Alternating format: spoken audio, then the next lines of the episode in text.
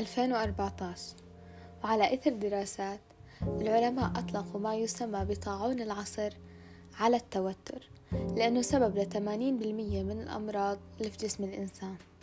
فاليوم حنعرض وسائله وطريقة علاجه. بس أول خلونا نتساءل ليه إحنا بنتوتر؟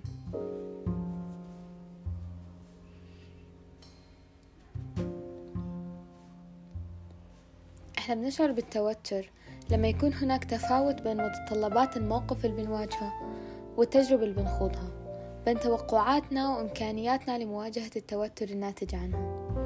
إن كل الناس بيتعرضوا للضغوط بس مش كلهم بيتعرضوا لمخاطرها بالدرجة نفسها. واستجابة الإنسان لهاي الضغوط تختلف من شخص لآخر تبعا للعوامل اللي منها نمط الشخصية وتكوينها ونوع البيئة والوسط الاجتماعي اللي بنعيش فيه.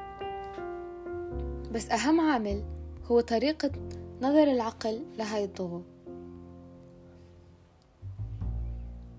وبتشير بعض الدراسات لأنه أكثر من 75 من الأمراض هي نتيجة الأفكار السلبية والتحدث السلبي مع الذات.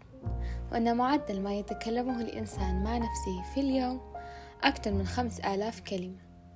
وأنه أكثر من سبعة وسبعين بالمية منها بيكون سلبي.